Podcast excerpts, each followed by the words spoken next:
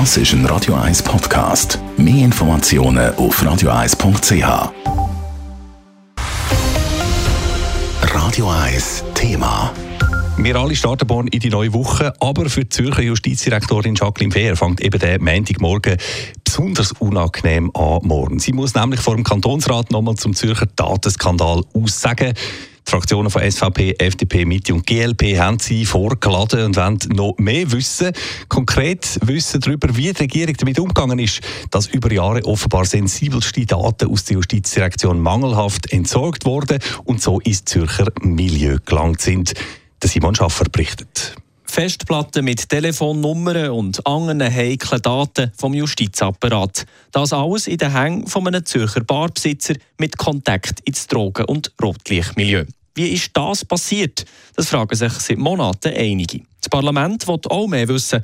Der SVP-Kantonsrat Martin Hübscher hat eine dringliche Interpellation im Rat erwirkt, unterstützt von den bürgerlichen Fraktionen. Fragen haben nämlich noch einige. Zum Beispiel, ist jetzt die Aufarbeitung intern passiert und was äh, ist der Umfang jetzt schon ganz klar, was äh, wie Daten wirklich verloren gegangen sind, sind die Betroffenen, wo allenfalls ihre Daten veröffentlicht worden sind, informiert und sind auch die nötigen Schlüsse gezogen worden, sind die Verantwortlichen zur Rechenschaft gezogen worden, die eben nicht geschaut haben, dass die Daten äh, vorkommen.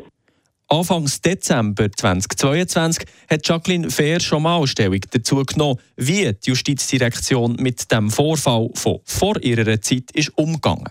Es hätte nicht dürfen passieren und heute laufe das richtig ab, so die Justizdirektorin denn.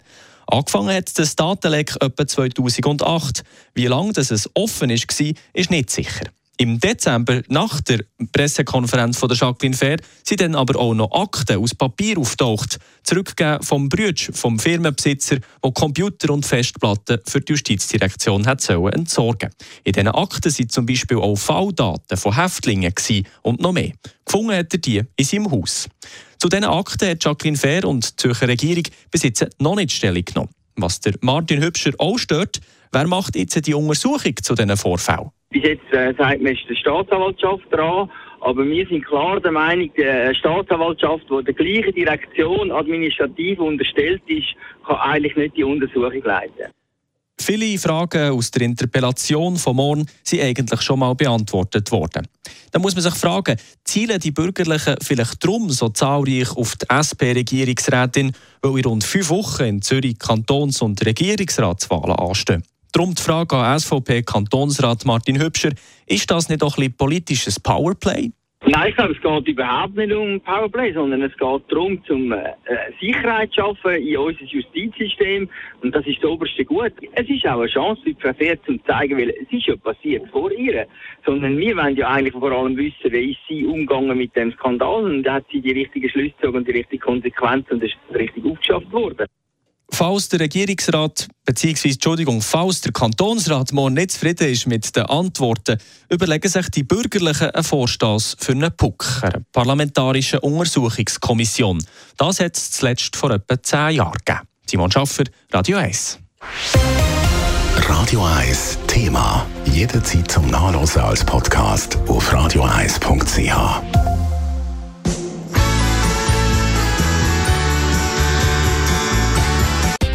Radio 1 ist Ihre Newsender. Wenn Sie wichtige Informationen oder Hinweise haben, rufen Sie uns an auf 044 208 1111 oder schreiben Sie uns auf redaktion.radio1.ch.